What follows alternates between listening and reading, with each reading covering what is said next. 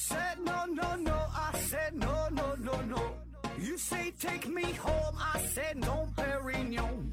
You said no, no, no. I said no, no, no, no. No, no, no, no.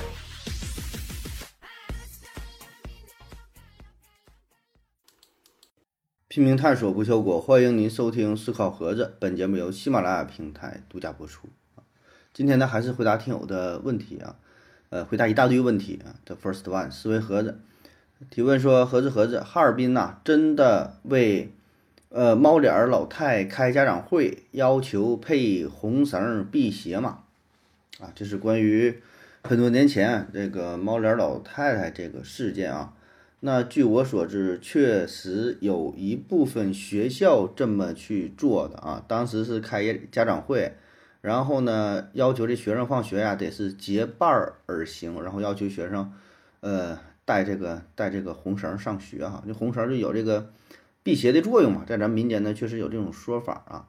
当然，仅限于呃一小部分学校啊，不是说每个学校。那哈尔滨学校多了去了，那么老多学校是吧？不是说每个学校都那么去做哈，有少数几个啊有这么去干的。下一个，呃，思维和提问说，视频上啊看到那种拿一幅字或画去鉴定啊，专家说这个应该在故宫啊，他说已经不在了，或者是呃故宫的是临摹本啊，这种人是怎么想的？K 二幺五二回复说呢，很正常啊。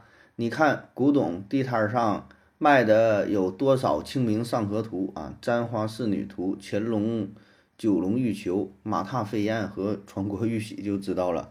仿品呐、就是贩卖一夜暴富的美梦啊！不做梦的人呢，根本不会买。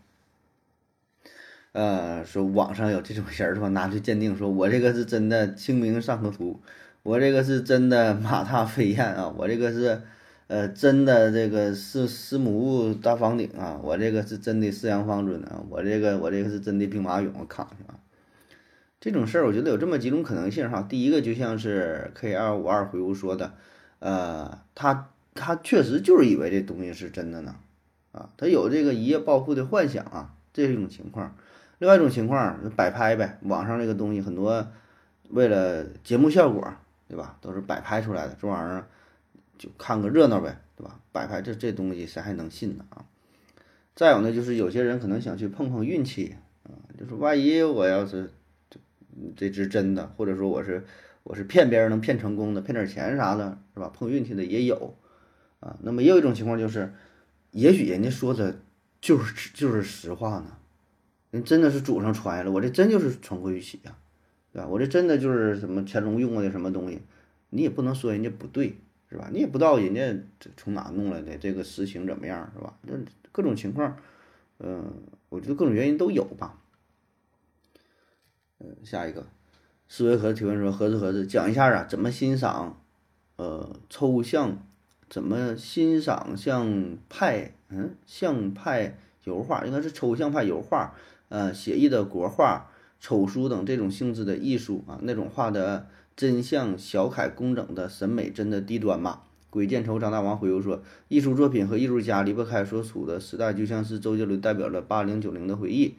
嗯、我是学美术的，我认为美术啊作为一种艺术，必须是要有艺术加工的。如果纯照抄照搬，呃，那么没人能干过相机啊。一个画面，画面画画的人呐，想的可能是如何取景，去排布里面的内容更符合想传达的内心或者是理念。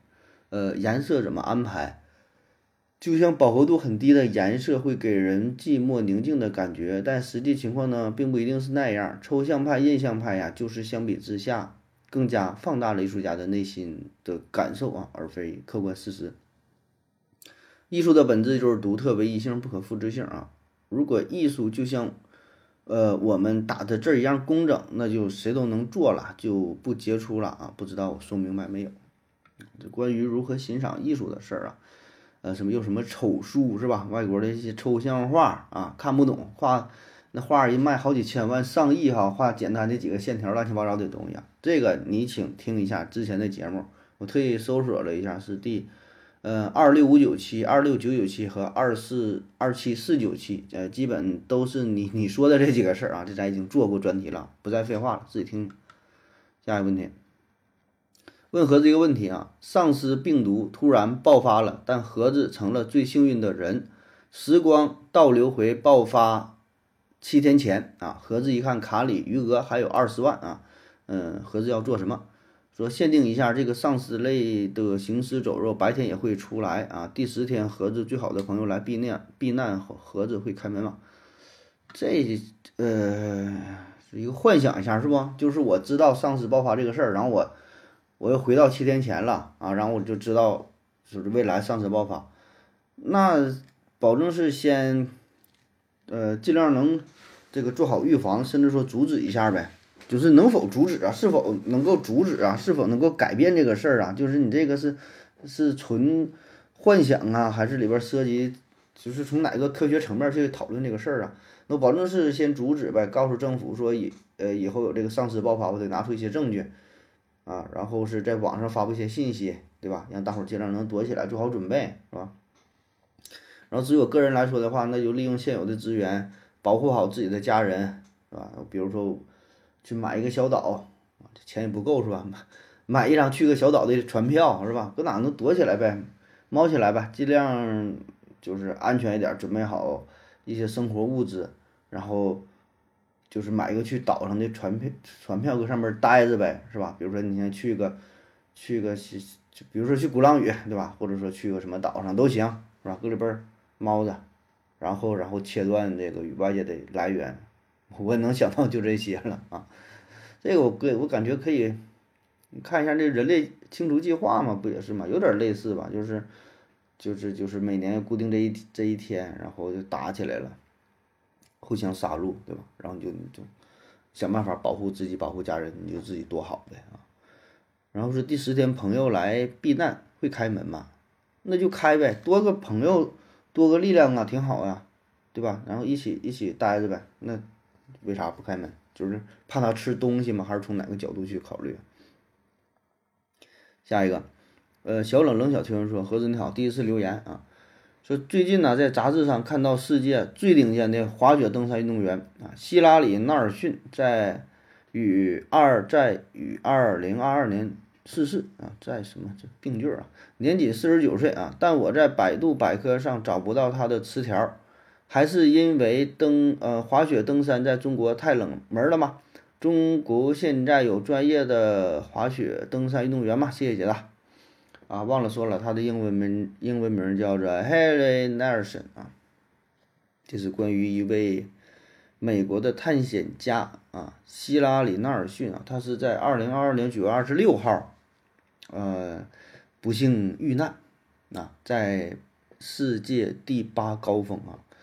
在这上面是遇难了哈，然后说他是全球最优秀、最卓越的高山滑雪运动员啊，一生当中曾经前往十八呃十六个国家，完成了嗯四十多次这个探险的旅行啊。当天呢，他是和他的伴侣叫做吉姆·莫里森，那是攀爬了一座八千一百六十八米的叫做马纳斯鲁峰啊，在使用滑雪板下山的途中，引发了一场小型的雪崩，并且被卷走。两天后呢，是发现了他的遗体啊，这么个情况啊。然后说这个人儿啊，怎么连个百度词条也没有啊？什么什么这个滑雪滑雪登山这个项目啊，这这点这冷门，我觉得是挺冷门的。你说这个人，反正我不知道，我也没听过。我在网上找到的资料倒是有一些啊，查到了这么一档子事儿啊，我觉得还是挺冷门的吧。这个东西。还是一个比较高端的项目啊，说这个滑雪登山啊，这名儿这就叫滑雪登山，说是以雪山攀登综合技术为主，滑雪技术为辅的一项冬季冬季山地户外运动项目啊，又得登山又得滑雪，这是一个综合的项目。那你看。本身滑雪和登山，我觉得都是挺高级的项目啊。当然，这里说的登山不是咱说的一般，你爬个小山坡，三五百米的是吧？人家这这山这都是世界高峰了，八千多米的，是吧？登山，然后还得滑，那滑雪也不是一般人能玩的啊。反正我了解到的这些也都是看那个奥运会，特别是冬奥会，对吧？呃，了解了一些项目，然后看见里边人家有专业的人玩，起码我身边是没有人没听说过谁专门玩这东西啊。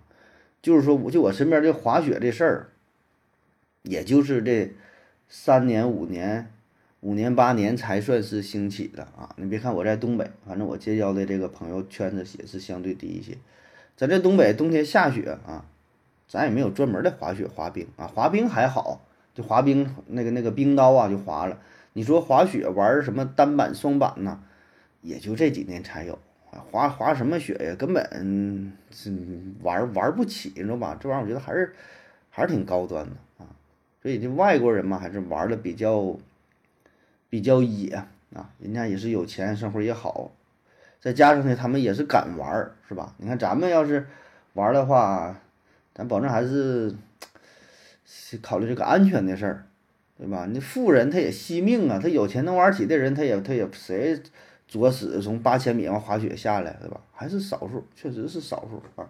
你说什么著名的什么什么什么这些呃滑雪登山运动员？我一查都是有啊，那你就我说介绍人家没有什么意义啊，这保证是有，你上网搜呗。中国著名的滑雪登山运动员，那一搜保证是能搜得到啊。中国保证是有人在玩，对吧？那从这个群体当中你就找几个有名的呗，对吧？说说的难听点，矬子里拔大个，保证也有，是吧？下一个，那合着合着问一下啊，过敏的问题啊，过敏是只对蛋白质过敏吗？为什么有人对阳光、水等无机物都过敏？如果有人对花生过敏，对花生油也会过敏吗？呃，如果这转基因作物推广了，过敏的人会对人为转的基因过敏吗？比如对花生过敏，对稻米不过敏，但是稻米转了一部分花生基因后也会过敏吗？啊，关于过敏的事儿是吧？过敏不只是对蛋白质过敏呐，对很多东西都能过敏啊。其实简单说就是啥叫过敏，就是不分敌我啊，无端的过度的攻击啊。正常说，就人体有一个保护的系统啊，但是呢，嗯，过敏的人就相当于这个系统啊，过敏嘛，过度的敏感啊。正常这个东西是没事儿的啊，不要起到反应啊，那他呢就太激烈了。就像一个国家都有部队，这个部队呢是保护自己的，对吧？你正常有人来旅游玩儿呗，对吧？欢迎啊，欢迎大伙儿过来。那他就是太敏感，来这旅游的游客啊，来的是朋友，也把他当做坏人，也是启动了应急方案啊，各种警察呀，什么全上街呀，各种部队呀，然后哭的叮咣打仗啊，是吧？就这种反抗了，就就就是过敏，就是你就可以这么理解吧。就对于正常刺激引发的过度的抵抗的行为，就就就过敏啊。那么至于原因就是非常非常多啊，嗯，然后你说怎么转基因什么是吧？那那有可能啊，那有可能啊，那就对这对这个基因过敏，那你给它放别的上面，它也会过敏呢。还有什么花生花生油也会过敏呢。那花生油这东西，花生里花生油里也有，那也就过敏呗。那这完全存在这种这种可能性。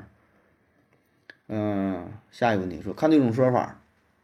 说这看短视频会使注意力无法集中，且不可逆。哎，比如看短视频多了，看电视剧呀总是快进，看小说看不进去，总想跳过啊，这是真的吗？呃，如果是，应当禁止短视频嘛？呃，神经细胞家回复说，看多短视频呐，就会难以去看电影、看书，因为很浮躁。日常啊，看电影、看书就难以接，就难以接触短视频，呃，因为觉得很无聊啊。个人感觉并不是不可逆的损伤，还没有到那种地步，无非就是有点对立的两个面儿吧。习惯了一方后，改变就得下定下决心、下功夫。G E S S M 回复说呀，事物都是双面的。进一步讲，如果有害就禁止。那咱应该生活在反乌托邦了。思维盒子回复说：“如果证明短视频会对大脑或心理造成不可逆的损伤，和滥用药物有什么区别啊？”那说了这个这么多哈，就关于短视频的事儿哈。第一个就是短视频是否有这么严重的影响？第二个是否应该禁禁止呗，是吧？呃，我觉得这个影响保证是有影响啊，短视频保证是有影响啊，对吧？短视频这也是一种这个观看的习惯，那保证有影响，但我觉得不至于不可逆，是吧？啥叫不可逆啊？那你说我看完短视频，我看不了长视频了，至于吗？我感觉不至于吧？谁咋看完短视频，然后就再也不看长的电影了，再也不去电影院了，再也不看电视剧了？我倒觉得不至于啊，也许对某一部分人是那样啊，反正我个人的体验，嗯，短视频有短视频的好处，看电影有电影的好处，看世界名著世界名著的好处，你看那种什么十分钟、三分钟阅读世界名著也有它的作用。这东西咱别一棒子打死，就说哪个好，哪个就不好啊。比如说我现在我要看电影的话，我我自己啊，我说我自己啊，我养成的习惯就是在看一个电影之前，先去看短视频啊，也不怕。剧不剧透的有啥剧不剧透的？我我是不担心剧透啊！你不给我剧透，我还看不懂呢。啊，什么什么悬疑啊，什么破案的都没事儿啊。你们我就得先看一遍啊。我看那看一遍那个短视频的介绍，一般也就是十分八分的，长的十五分钟啊。我看他呢，一方面是说，呃，了解一下这个电影怎么样啊？因为网上的宣传呐、打分啊是一方面，但是说这东西是不是我的菜？哎。我先十分八分看完之后，大致了解一下，我觉得这个东西挺好，我挺合我胃口，那我再去看电影啊。如果不喜欢，那我直接我就不看了，对吧？然后还有一个说，我就是就是这个这个先了解剧情的事儿啊。有一些剧情，反正我确实看的挺费劲哈，我也是就是看一遍可能看不懂，你知道吧？所以呢，先看一遍这个短视频。然后呢，再去看电影，有个大致的了解啊，知道要演啥了啊，哪个是好人，哪个是坏人，怎么地了，就是就非常简单，就是我我就这个想法，我就这么去看，我觉得挺好的。包括你说看世界名著，世界名著好不好？真好，世界名著就应该看原文，是吧？确实如此。你要是看一个什么删减版的啊，或者是什么故事梗概，你没有意思了，那确实。就是你少少了很多很多体验，它就不是一个东西了。你就不管哪个世界名著，你给它一删减之后啊，你看个故事梗概三五百字的，你你就不会觉得这个东西怎么会成为名著？这他妈是什么事儿啊？这不就是日常生活中发生的很简单一个事儿，怎么就成为名著了？是吧？很正常啊。这名著它就是就是咱生活当中的事儿啊，写成了名著啊。那么这么说的话，就这种速读啊，三五分钟介绍世界名著有啥用啊？我感觉，如果对于学生来说，可能挺有用啊。你你你多了解一些，可能考试的时候用得上，或者记住些名言警句啊，或者说对于你了解某一个事件、了解一个名著啊，出去什么吹牛逼去也行啊。每个人看书的目的不一样，有的人就想陶冶情操，我就想看一遍《百年孤独》，我就想看一遍《安娜·卡列尼娜》，我就想看一遍《战争与和平》，从第一个字到最后一个字，我是什么什么都不放过。有的人看完书就是想出去跟别人吹牛逼的啊，别人一说。啊，什么讲了一个什么什么书，对吧？少年维特的烦恼，哎，这书我听过啊。别人讲了个什么歌德的《浮士德》，这我知道，对吧？其实他没看过，但是他看过一个故事梗概，完事跟人一唠唠，哎，说的好像也挺明白，也都行，就无所谓啊。我感觉这有啥了？怎么就怎么就不可逆了？怎么就影响？我感觉这如果有的话，也是非常少数吧，或者说。被某一些人、某一些媒体说把这个事儿给夸张了，然后抨击一下，短视频就不行了，不能看了啊！就就就就得咱就得是回归到原来的什么慢生活啊、慢节奏啊。过去车马很慢啊，咱们现在非常浮躁啊，什么都追求快。我觉得这些情况有都是有，但就就总会被有一些人炒作利用，然后走向了另外一个极极端，呃，甚至说要把这个短视频封杀了，至于吗？我感觉。有啥影响啊？你这东西有啥影响啊？对吧？你要说有影响，确实有。但我觉得，如果类比一下，这玩意儿也就是个香烟。你说它是有害吗？有害。但到了毒品那个地步，该禁止、该禁毒吗？没到，对吧？吸烟有害健康，提示你了啊。看短视频可能让你也是，就是影响你健康，然后告诉你了啊，你你你自己想好，对吧？但没到毒品那个地步啊。就是如果非要类比的话，我觉得也就这么类比一下，甚至我觉得它连香烟都不是，它根本就跟那个毒这事儿一点不沾边儿，它就是另外一种阅读模式、欣赏模式、体验模式，有啥可逆不可逆？有什么什么影响？有啥危害？谈不上，完全谈不上。下一个，幺三六八六三零 GDVM 提问说，盒子啊，能讲一下棘龙的全新水生复原图吗？为什么在淡水的水里水生棘龙还要大型化呢？呃，它在水里长这么大的背帆，会不会太显眼儿呢？啊，关于这个棘龙的问题是吧？这个这个棘龙哈，棘龙是一种大型兽脚类的恐龙哈，它长得呢是非常大。那棘龙下属呢，目前只有只有这个一个种，就是这叫埃及棘龙啊。这是德国古生物学家叫做斯特罗莫哈，在一九一五年啊给它命名的。它它这个长的这个形象哈。它有一个最大的特点，就是这个后背上，就是它这，就是叫这个叫这个背翻啊，背翻，你就感觉像那个鱼鳍呀，后背一下立起来，非常非常大啊。那么为什么会长这个东西呢？呃，现在的研究呢，就是说它在水里边嘛，在水里边有这个背翻，主要的作用呢，就是叫流体力学，控制这个平衡，就像那个旗鱼。它有这个背鳍，有这个背帆，是吧？也一样啊，因为在水里边你得掌握稳定性，控制方向啊，主要是这个作用啊。那么其他的分析说，这个东西可能也是用于呃恐吓对手，对吧？我这个后背一一露起来，一看着害怕了，一个大鲨鱼是吧？搁那个水面上啊，没等看着呢，你看着露出的那个小尖儿就害怕了，恐吓对手的作用。还有其他分析说，这个东西是不是呃散热呀？或者是展示一下自己雄性的力量，反正就是从这么几个方面去分析吧啊。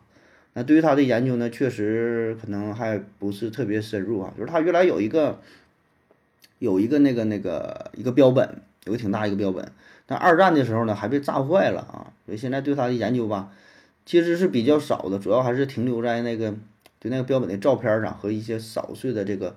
这个化石的这个碎片上啊，挺可惜，原来有个挺大的标本啊，炸没了。下一个问题，呃，盒子为什么呀？这人呢要直立行走，森林减少，被迫下地可以理解。可是草原上像狒狒一样四足行走不香吗？就算是为了观察远处的危险，也可以像黑猩猩一样临时站一下，呃，观察完了再重新四足行走啊。如果为了腾出双手制造工具，也不需要边走边制造啊，坐下来制造也行啊。那为什么人还要直立行走啊？神经细胞家回复说呀，制造工具你得使用啊，长枪、弓箭这些去猎捕总不能赤脚行走，用头锤来攻击吧？思维盒子朋友说，有种说法，因为他要抱小孩儿啊。啊，说这个人的直立行走是吧？呃，直立行走。就是这些分析呀，都是属于回推啊，就是因为直立行走了，然后我们有了什么好处，然后我们推测啊，好像是这样的。其实很多东西它这个原因就是一个偶然的因素啊，并不是直接的，因为我要怎么样，所以我选择了直立行走，他他没有这么明确的目标，你知道吧？如果非要强行咱回推去分析，第一个就是站得高看得远，是吧？就刚才你你也说了，对吧？你立起来保证是高啊啊。但是就像你反驳他说，那我也也不用一直看着，我我我可以像那黑猩猩那样临时站一下啊。但是这样还可以反驳你啊，那你临时站着，你不站的时候你就低呀。那么一直站着，一直行走，就处于一个更加优势的地位。我一直站得高，一直站看得远，我就能随时随地发现猎物，随时随地发现敌人，对吧？你要黑猩猩，你一直撅着屁股走，想看的时候站一下，然后看完了你再弯腰再走，那你不能不可能保证实时。站得高看得远的状态，是吧？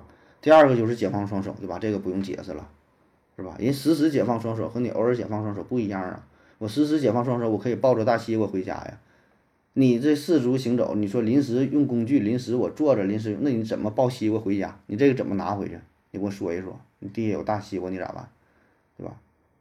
为啥举个大西瓜？因为你过去你也得采果子，你也你也得想办法整回去啊。所以你解放双手的话，你就更加方便呐。这不不是说抬杠说现在有西瓜这个事儿，你知道吧？他不做一个果子，对吧？或者你想要别的果子，我看着一堆苹果，你说我怎么拿回去？我一手拿一个苹果，OK？那你四足行走到到家，你手啥样的？你怎么拿这个果子？就是其他非常现实的问题。解放双手能实时使用。还有一个就是关于能量消耗的事儿。你想啊，你这个四足行走、四足行走和你这个两个腿儿这个直立行走的话，你消耗的能量是不一样的啊。这个科学家也做过类似的实验。就是让这个人呐和黑猩猩在这个跑步机上测试一下消耗的能量啊，什么耗氧量啊等等，那保证是两个腿的情况下，呃，效率更高，啊，消耗的能量呢会更低一些啊。当然还是那句话，这些都是咱们反推回来的啊，并不是说当时的这些生物哈，咱的祖先就那么出名，说的，哎呀，我得直立行走了啊，这样就是我能站得高看得远，这样我能拿更多的东西，这样我能消耗能量，我能怎么地？我有明确目的，我就得锻炼直立行走，它不是这回事儿啊，是因为出现这种情况，咱往回找再去找吧，再强行分析，知道吧？我觉得这就是一个强行分析的事儿啊。下一个，空宇提问说，听完了盒子的所有节目啊。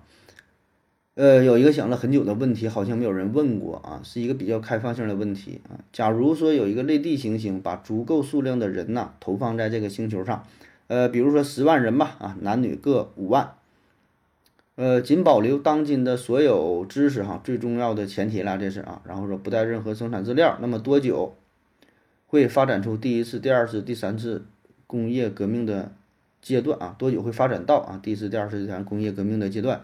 大概发展的路径是怎么样的？带来的知识是否会被遗忘啊？是否会变成神话和宗教啊？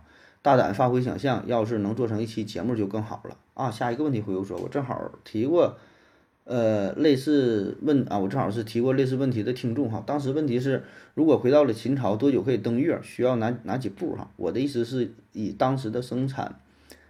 水平应该怎么去做啊？比如说先炼铁，然后是做车床等等。但是盒子没有领悟到我的意思，说需要相同的时间。神经细胞家回复说，当时盒子讲人口数量是重要基础，登月是科学物理高度的体现，涉及范围是一方面，呃，精度更为重要啊。这放在当时是难以想象的。举个例子，呃，造一个能打电话和游戏的智能手机与登月相比，放在放在当时。只造出来是难以想象的，是呃，就是因为精细。呃，孔宇回复说，开放问题是较难回答的，可能性太多啊。这又是一个这个大胆的一个幻想，脑洞大开啊。对，这跟以前我还记得那个问题呢，就是穿越回去，穿越到秦朝，秦朝然后怎么能登月是吧？这个呢，就是也相当于穿越一样了，对吧？你穿越到秦朝和你回到去一个类地行星啊。基本就是那个时候，你也借借用不了什么东西，非常一个原始的状态，就是带着现代人的知识和智慧啊。当然，这里就是得有很多的前提条件啊。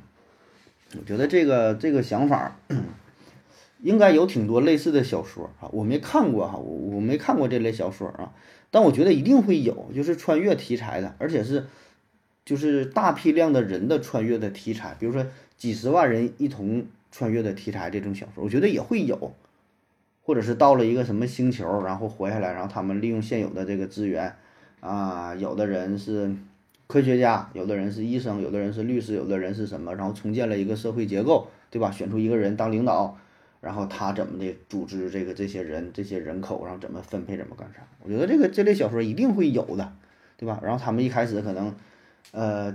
挺规律的，或者叫什么都遵守规则啊，为了为了繁衍下去啊。后来呢，也是出现了一些叛徒或者有人做坏事儿啥的啊，然后怎么怎么地有点发展。其实最后你一看，就是跟咱现在社会发展的过程是一样的，它保证一样。你想啊，它 不可能说就。一开始想法可能都挺好，慢慢发展了，都回归到人的本性了，还是还是得结合这个就是生产力的问题啊，就是这么现实的事儿啊。所以我说那个发展的过程跟跟咱现在差不多啊。那么回归到这个孔宇的提问呢，说是到类地行星，比如说带了十万人哈，然后什么时候到工业革命啥的？你这个十万人口，你说这个什么知识是否能够保存得住啊？你这个十万人是随机选的十万人，一般的水平，还是说经过精挑细细选的？这里边有科学家，呃，有这个就是非常非常厉害的这些人呢，就是他们掌握了这些知识，还是说随便你找个小区里边，对吧？你去这个通天院，你去哪找了这个十万人，对吧？那咱说，如果你这些水平找的人是一般的话，那很多知识那就不知道了。你随便你说去搁中国，你说随机选选出十万人。他能掌握当今世界先进的知识吗？没有啊，这些平均水平，我说的难听点，我感觉连高中水平都没有。他很多东西他都不知道，勾股定理他都不会，所以那个人群我觉得很重要，对吧？就是这个人口的质量，你说这个知识，它是个什么水平？你是说把全世界最聪明的这个十万个人集中在一起吗？这些科学家吗？就咱现在这些人拿一个算一个，这十万人捆一起，干不过欧拉，干不过高斯呢。你现在谁能徒手？你给我做出这正十七边形来？全世界有几个？咱说就是吃亏做图情况下，谁真正懂这个事儿？别看一个个科普主播搁这叭叭叭讲，你让他去自己整一个这个，做一个这个正十七边形，这不算什么太难的问题啊，这不是什么太复杂的，这是入数学连呃应该是就入门吧，咱说说一个入门的基础的题，谁能解决？谁会？全中国有几个会这个问题的？就吃龟做图干这个十七边形，谁会？没几个人会。我跟你说，所以你说这些人他怎么能够就储备这些知识啊？他们是什么个水平啊？他们懂啥呀？他们会啥呀？基础化学懂不懂啊？对吧？这些这些最最基本操作的会不会呀？所以我感觉回去之后还是最最基本的生存啊。至于你说一些细节上的问题啊，就是这类知识咱都挺咱都聊过，还有像那个。之前做一些那个塔斯马尼亚岛，塔斯马尼亚就是澳大利亚旁边，澳大利亚东南角有个小岛，原来跟澳大利亚连着，后来是海平面上涨，中间那那那那个那个大陆桥冲冲了淹没了，然后它人口少，人口少，现有的知识它都记录不了，把握不住，就是就是原来他跟澳大利亚在一起的时候，他们也是相当于发展了，到了一个一个什么什么时代哈，具体我忘了哈，然后呢？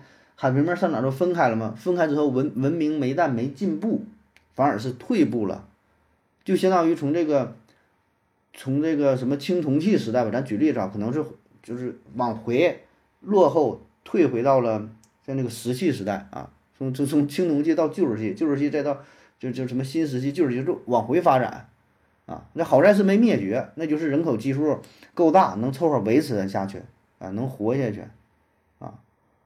所以就是说，回到你这个问题，你说这些知识是否能保存住，是否会被遗忘？那很可能被遗忘啊。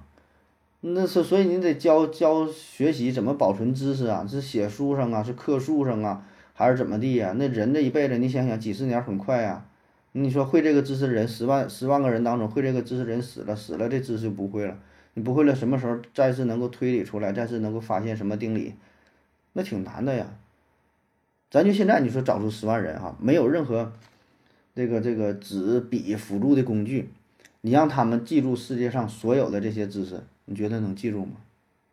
我觉得挺难的，各个学科挺难的，就是现在这个学科划分的这么细，就好比说啊，你说你说我作为一个泌尿外科医生，工作也十多年了，泌尿外科医生。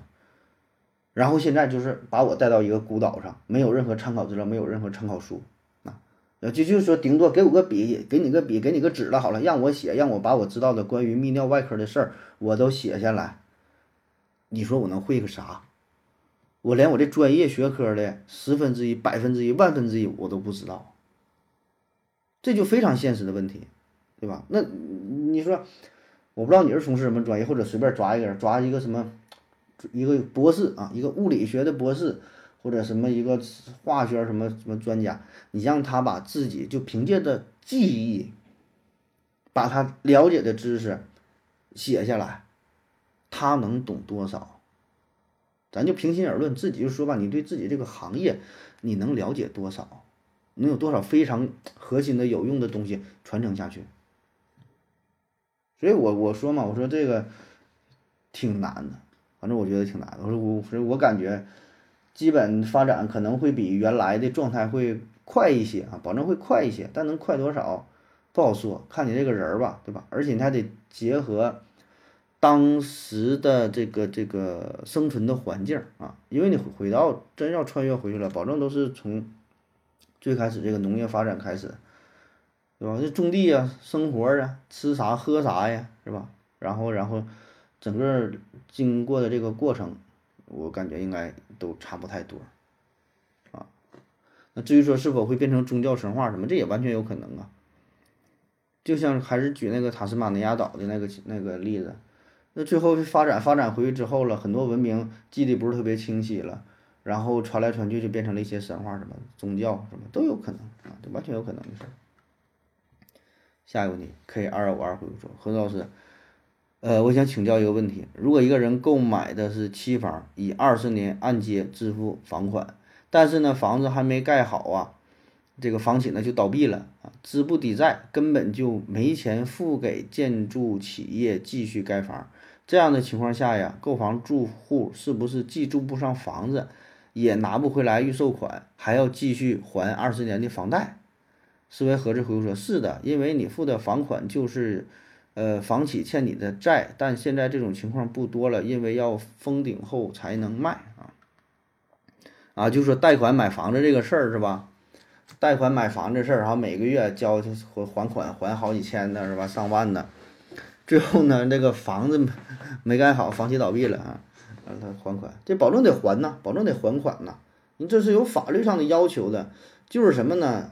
你贷款，你跟人家开发商没有关系，这是三个三方的事儿。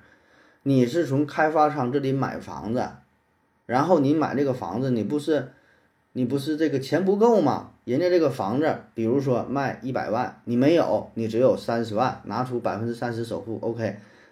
呃，这个你跟那个。开发商说：“我现在我有这个三十万，我差七十万。人那人家保证说了，你差七十万自己想办法，你跟我说有什么用？然后你就找到银行，你跟银行说啊，你说银行这样啊，我要买房子，我差七十万啊，我要贷，我要贷款贷七十万啊，然后二十年还三十年我还你。银行说行啊，那你贷七十年，你得拿东西抵押在我这里呀。”啊，然后你说那我没有什么抵押的东西啊，哎呀，我正好要买这个房子，你这样你把这钱贷给我，我把这房子抵押给你，不就完事儿了吗？哎，这不就挺好吗？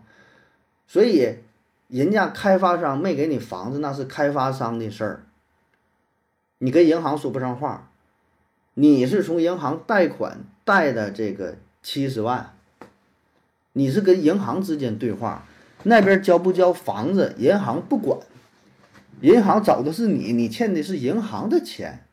从法律上就是这样了，你你，你跟银行 说，哎呀，人家那没给我房子啊，跟人有啥关系？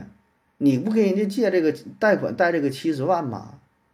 就咱就换个例子，比如说你现在要买房子，你说你你要一百万，你你有三十万差七十万，你跟你朋友借钱，跟你朋友说了，你借我这个七十万，然后呢，三年以后啊，我还你八十万，那咱就举例子啊，完你朋友说行，那我就借你了，对吧？你给给我利息也可以，我认。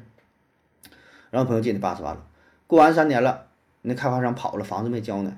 然后你朋友说你那个钱是不是该还了？然后你说那不行，我这个房子开发商没交我房子，我就不能还你这八十万。那你说你讲理不？那你保证不讲理是吧？你这个谁的债你去找谁去，对吧？你把这个关系理清了，房子是谁的？你这个钱贷贷钱的这个这个这一方面这个人是谁啊？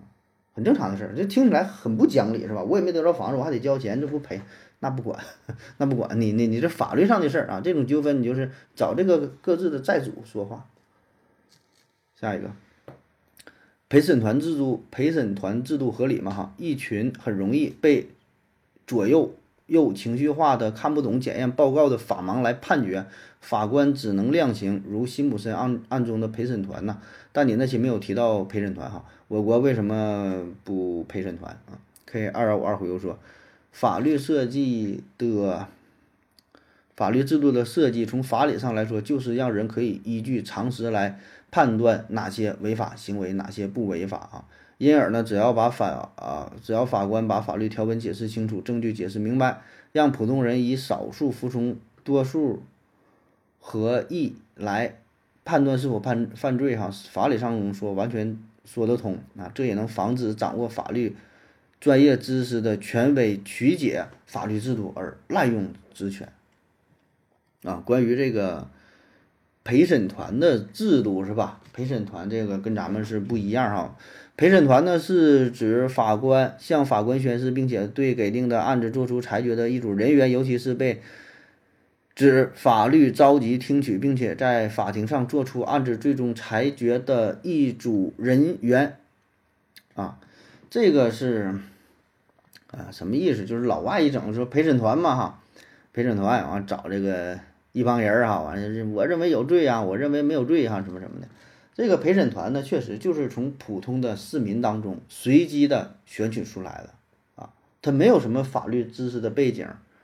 而不只是没有背景，他他很多，你真要有背景，还不能成为这个陪审团的人儿比如说你是律师，比如说你是法官，甚至说是医生、牙科医生、消防队员、教师、政府官员等等，啊，你从事相关的一些行业或者对法律呀、对什么这种这种伤情什么有一些了解的，反而是不能作为陪审团啊，他就需要这种没有知识背景的，以普通人的情感常识判断的能力，就要这种人，素人咱说啊。来参与到司法活动当中，然后就像你说，那他什么都不懂，那你那这玩意儿这个法律这还准不准呢？一点法律背景没有，这就是这个事儿呢，就是各个国家制度不一样哈，就是他也有他的道理，他的道理是什么？就是咱们普通民众啊，以最朴素的认知来看待这个案子，不需要不需要基础，就好比说。很简单一个事儿啊，这人家里穷，穷的揭不开锅了，饿的不行了，家里有个小孩儿，小孩三个月大，好几天没吃饭了，快要饿死了。然后他去偷东西啊，到了这个富人家，看着富人家，嗯，喂狗呢，喂狗吃的都很好啊，他偷偷摸摸的把这个喂狗的东西，呃，偷回来，然后给自己家吃，给这家小孩吃完，自己也吃了，啊，这个事儿你怎么理解，是吧？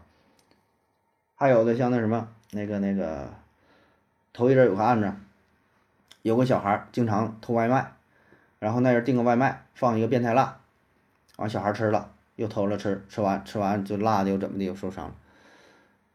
就是有很多案子，他呢，如果你从法律的角度来说，他有法律的理解啊，但是呢，每个人的理解呢，可能跟这个法律呢是不太一样的。啊，所以他这个陪审团就是想让民众表达他自己对于这个案子的理解啊，但是他不是一个人哈，不是一个人说的算，那是很多人，他是很多人，一般一般都能有十多个，他那分什么大陪审团、小小陪审团，具体多少个那我忘了，反正他不一样，就是就是你让你以这种朴素的角度，从一个朴素的角度呢来来看待问题啊，所以这个是他的出发点啊，所以我觉得。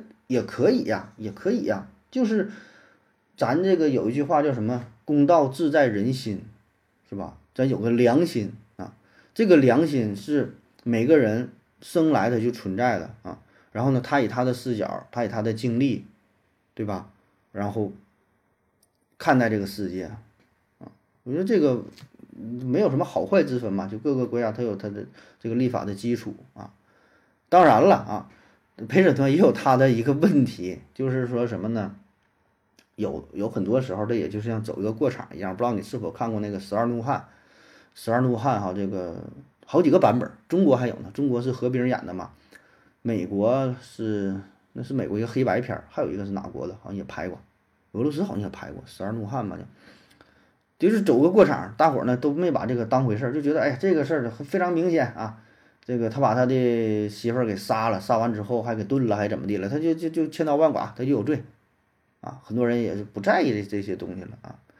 所以呢，有一种说法说，说好听的叫把这个十二个人的智慧加在一起，总好过一个人的智慧。然后呢，换一种说法就是什么呢？这个黑锅不能由一个人，不能总由这个法官一个人来背啊，这是由这十二个人来共同背。所以你看这么说呢，也对。就是这个事儿，它确实存在一些争议，有好的地方，也有不好的地方。那你说像咱们这种审判呢，对吧？法官一个人根据根据这个根据这个法律进行裁定，但是现实的情况呢，哎，却各有各的特点，是吧？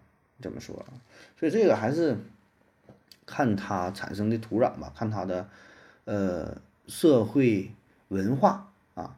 那我感觉我们现在这个法律呢，跟过去可能也不太一样啊，就是都说这个。法律是吧？叫什么如山啊？但也会考虑这个人情一些方面，就是这种这种人情是什么呢？不是说法官他自己什么网开一面，而是考虑整个舆论啊。因为现在网络也是非常发达了，很多案子你看看，我觉得也会听一下这民众的呼声啊，我觉得也挺好，这也是在进步吧，就没有说。哪一种法律形式就是最好的，就是完美的，不存在啊！我觉得一定是不存在的，保证是一点点的进步、完善，然后得到更多的人的认可，对吧？而且咱们再可以思考一下，就是会不会有这种情况？就这个案子啊，如果根据法律来看，非常明了，就应该这么去判啊，就是这么一个判决的结果。但是呢，很多人都觉得不服，就像是之前乳母案、乳母案那种，你说真的就是遇到那种情况，把自己母亲侮辱成那样，他妈的我去杀个人，我感觉换个男的血气方刚，可能都这么去做，对吧？那么你这个要根纯根据法律去判的话，和考虑一些人情，那你结果可能就不一样。是吧？所以这个事儿就是行，下一个问题吧，就不多说了啊。下一个问题啊，说为什么蘑菇中毒的人呢，大多大多的幻觉呢都是看见小人儿，是吧？啊，说看这个吃蘑菇中毒哈，看见小人儿，这有一个不是特别官方的说法呢，叫做小人国幻视症啊。呃，很早之前呢，法国一位精神病学家 Royer Lurie 哈，他呢就是记记录过类似的案例，说这小人呢穿着色彩鲜艳的衣服，身体非常灵活，大多呢是和蔼可亲，有的是一个人，有的呢是多个人结伴而行啊。但他们的活动呢是符合重力法则的，并不是像演动画片一样就是满天飞啊。他是记录了不少，就是有一些食物中毒的，有酒精中毒的，还有像你说蘑菇中毒的啊，都有过类似的。表现，啊，那后来有有了一些更专业的研究吧，就主要呢还是考虑到是这些毒素影响到大脑当中识别物体大小的神经元，破坏了大脑对于物体大小恒常性感知啊，所以呢，他看到这个东西呢，他看到的人呐这些事物啊，大小会发生变化，但是是真实存在的。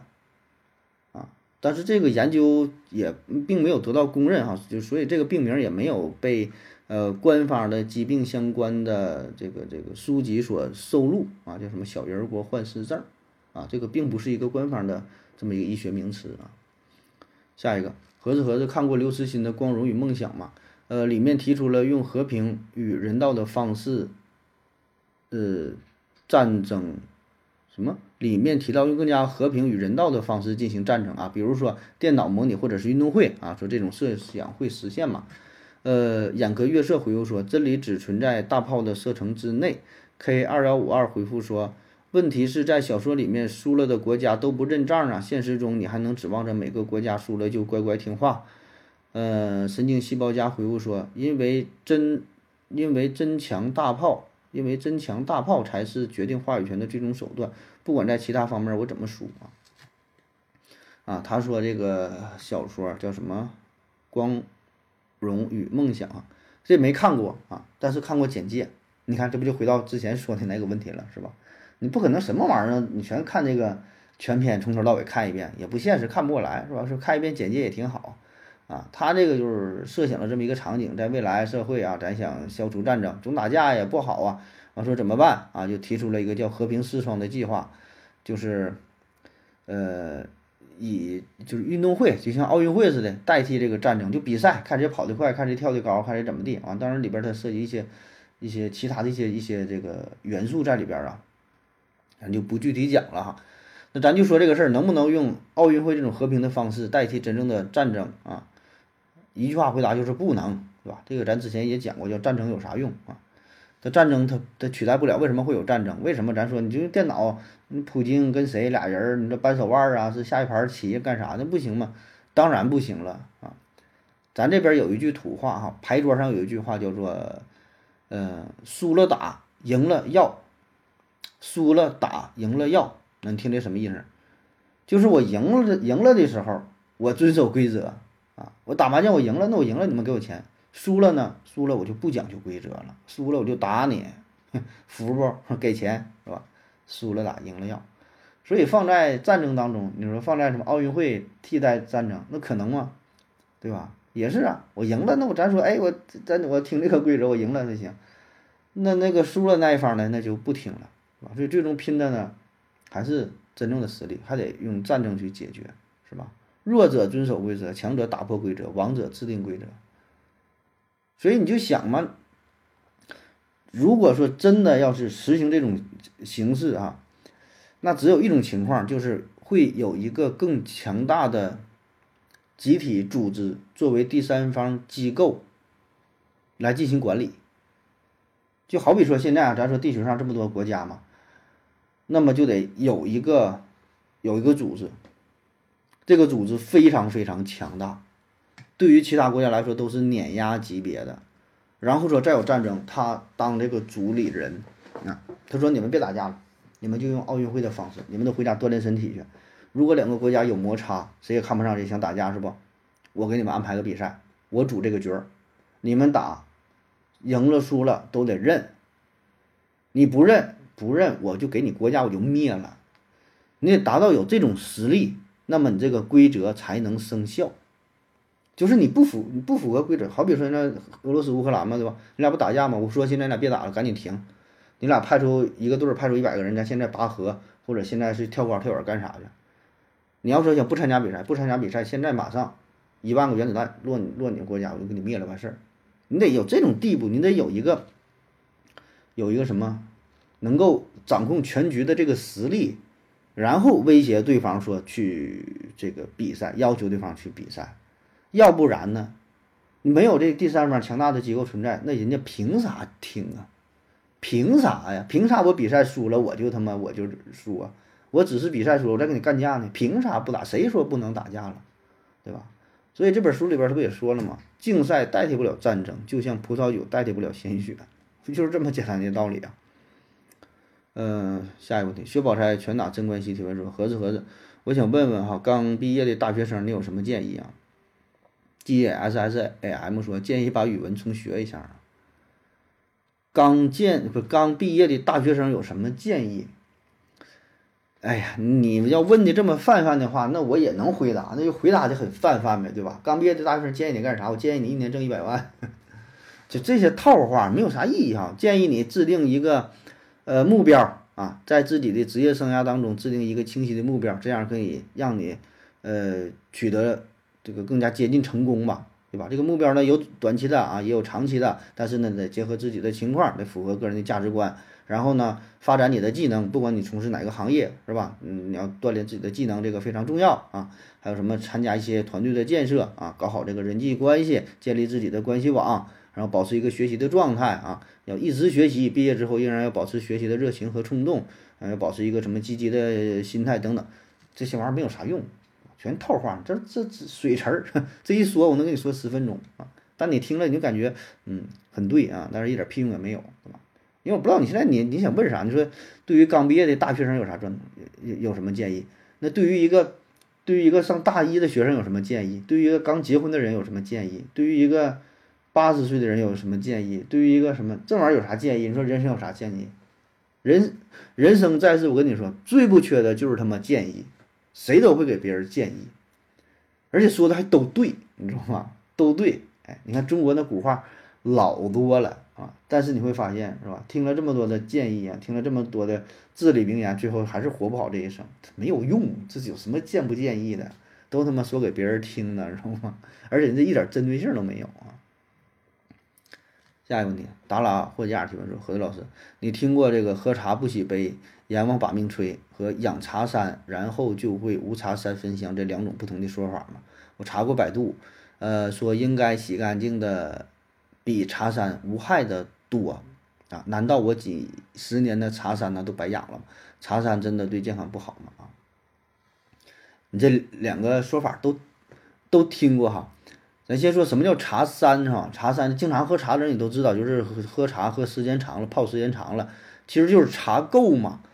对吧？就茶壶当中陈年下来的这个茶垢、茶渍或者叫茶锈，啊，不整干净啊，这叫茶山啊。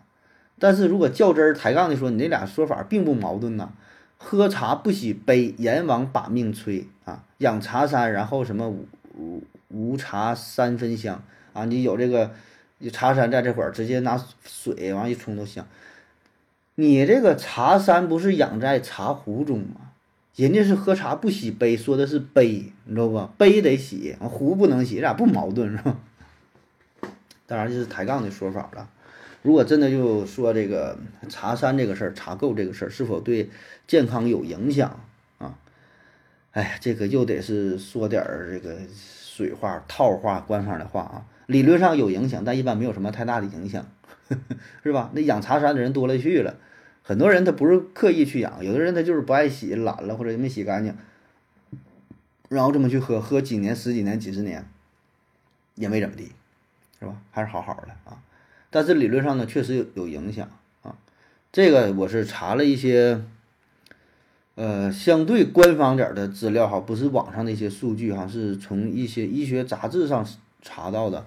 像这个是二零零八年《就业与保障杂杂杂志》上写的是，茶垢有毒，但往往有人疏忽，因此专家提醒，呃，说这个这什么什么茶具内壁的茶垢是含有铬、铅、铁、砷、汞等多种这个金属，那这是就是刚刚注意，还有呢，这本是。河南农业杂志上，二零零七年啊，这这这写的是小心饮食中的致癌物，也是提到了茶垢这个事儿啊。说有人认为茶垢是茶水长期沉积形成的，对身体无害，平时很少去洗，其实是错误的。茶垢中含有铬、铅、汞、砷等多种有害的金属和某些致癌物质，比如说亚硝酸盐，可能导致肝脏、肾脏、胃肠器官病变等等啊。这类的杂志不少。啊，内容不少，但这个杂志的水平吧很一般，不是什么 特别高等的、高端的这个杂志啊。但这个东西保证是有了，但是咱们还是那句话嘛，不谈剂量什么玩意儿了，你谈毒性都是耍流氓是吧？